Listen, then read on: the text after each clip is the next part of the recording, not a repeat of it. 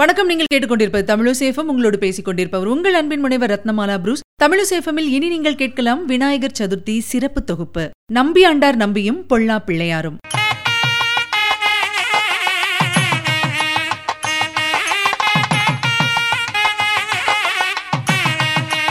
ஆணைமுகனின் அடியவர்களில் நம்பியாண்டார் நம்பி மிகச் சிறந்தவர். இவருக்கும் பிள்ளையாருக்கும் என்ன சம்பந்தம்?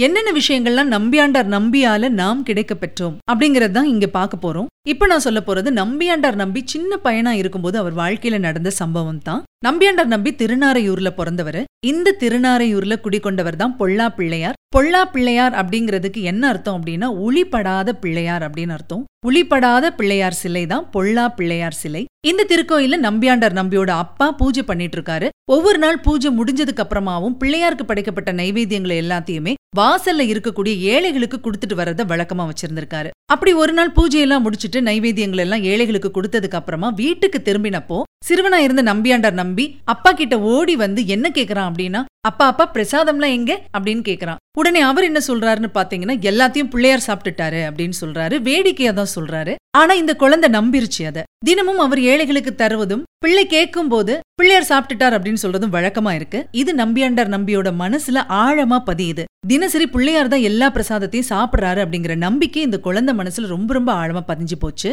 இது இப்படியே தொடர்ந்துட்டு இருக்க ஒரு நாள் நம்பியோட அப்பா வெளியூருக்கு போறாரு. அவர் வெளியூர் போற சமயத்துல குழந்தை நம்பி தான் கோயில பூஜை எல்லாம் பண்ண வேண்டியிருக்கு. அப்போ இவனும் நைவேத்தியத்தெல்லாம் எடுத்துட்டு கோயிலுக்கு போய் பூஜையை செஞ்சுட்டு நைவேத்தியம் படைச்சதுக்கு அப்புறமா பிள்ளையார் சாப்பிடுவாரு அப்படின்னு சொல்லி எதிர்பார்த்துட்டே இருக்கிறான். ஆனா பிள்ளையார் அப்பா சொன்னபடி கொழுக்கட்டை சாப்பிடவே இல்ல. ரொம்ப ரொம்ப நொந்து போறான் இந்த நம்பி. மறுநாளும் நைவேத்தியம் படைச்சு பாக்குறான். ஆனா அந்த நைவேத்தியம் எல்லாம் அப்படியே இருக்குது. இதனால ரொம்ப ரொம்ப வருத்தப்பட்ட அந்த சின்னஞ்சிறு குழந்தை பிள்ளையார பார்த்து என்ன கேக்குது பாருங்க? ஏன் பிள்ளையாரே என்ன பிடிக்கலையா? நான் கொடுத்தா நீ சாப்பிட மாட்டியா? அப்படின்னு சொல்லி அழுதுட்டே கேக்குது. இப்படி அழுததுக்கு அப்புறமாவும் பிள்ளையார் சாப்பிடவே இல்ல. அதுக்கப்புறமா இந்த குழந்தை என்ன பண்ணுது அப்படின்னா பக்கத்துல இருந்து சுவர்ல போய் தலையால முட்டிட்டே இருக்கிறான். அந்த நேரத்துல அவனுடைய தலையில இருந்து ரத்தம் கொட்டுது. அப்ப பாத்தீங்கன்னா நம்பி அப்படின்னு சொல்லி ஒரு குரல் கேக்குது. இவன் அப்படியே திரும்பி பாக்குற அங்க பாத்தீங்கன்னா புள்ளையாரு. புள்ளையார் வந்ததுக்கு அப்புறமா பிரசாதத்தை சாப்பிடுறாரு. இத பாக்குற நம்பிக்கை அவ்வளவு சந்தோஷம். உடனே வீட்டுக்கு ஓடி போறான். அன்னைக்கு சாயந்தரம் அவங்க அப்பா வரும்போது சொல்றான் இன்னைக்கு நான் கொண்டு போன நைவேத்தியம் எல்லாம் பிள்ளையார் சாப்பிட்டாருப்பா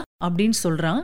இப்படி சொன்ன யாராச்சும் நம்புவாங்களா? அதே போலதான் அந்த குழந்தையோட அப்பாவும் நம்பவே இல்ல. பிள்ளையாராவது நைவேத்தியம் சாப்பிடறதாவது? பொய்யா சொல்ற? அப்படின்னு சொல்லிட்டு அவனை திட்டிருந்திருக்காரு. இதனால குழந்தைக்கு ரொம்ப வருத்தமா போச்சு. அடுத்த நாள் என்ன பண்ணுது பாருங்க அப்பாவை அழைச்சிட்டு போறான். திருப்பியும் நைவேத்தியம் படைக்கிறான். அப்பவும் அதே மாதிரி கேட்கிறான் பிள்ளையாரே வந்து சாப்பிடு அப்படின்னு சொல்லிட்டு. அந்த நேரத்துல பிள்ளையார் வந்து கொழுக்கிட்டே சாப்பிடுறாரு. இத நேர்ல பாக்குறாரு அவரு. அவருக்கு எப்படி இருந்திருக்கும் பாருங்க. சிலிர்த்து போறாரு அப்படியே. நம்முடைய பிள்ளை சாதாரணமான பிள்ளை அல்ல. பிள்ளையார் கொடுத்த பிள்ளை அப்படிங்கறது அன்னைக்கு அவருக்கு புரிஞ்சுது. இப்படிப்பட்ட குழந்தை தான் பின்னாளில் பொல்லா பிள்ளையாரிடம் வேண்டி திருமுறைகள் இந்த உலகுக்கு கிடைக்க காரணமான நம்பியாண்டார் நம்பி. திருமுறைகள் கிடைக்க பெற்றதுக்கும் நம்பியாண்டார் நம்பிக்கும் என்ன தொடர்பு அப்படின்னு கேட்கலாம். அந்த காலகட்டத்துல தான் சோழ தேசத்தின் மா மன்னரா இருந்த ராஜராஜ சோழன் தேவார திருமுறைகள் எழுதப்பட்ட ஓலைச்சுவடி எல்லாம் தேடிட்டு இருந்தாரு. நம்பியின் புகழ் இப்படி பரவி இருந்ததுனால அந்த நேரத்துல எல்லாரும் சொல்றாங்க நம்பி கிட்ட கேட்கலாம் நம்பி பொல்லா பிள்ளையார்ட்ட கேட்டு நிச்சயமா சொல்லுவாரு அப்படின்னு சொல்லிட்டு உடனே ராஜராஜ சோழன் கிளம்பி வராரு திருநாரையூருக்கு.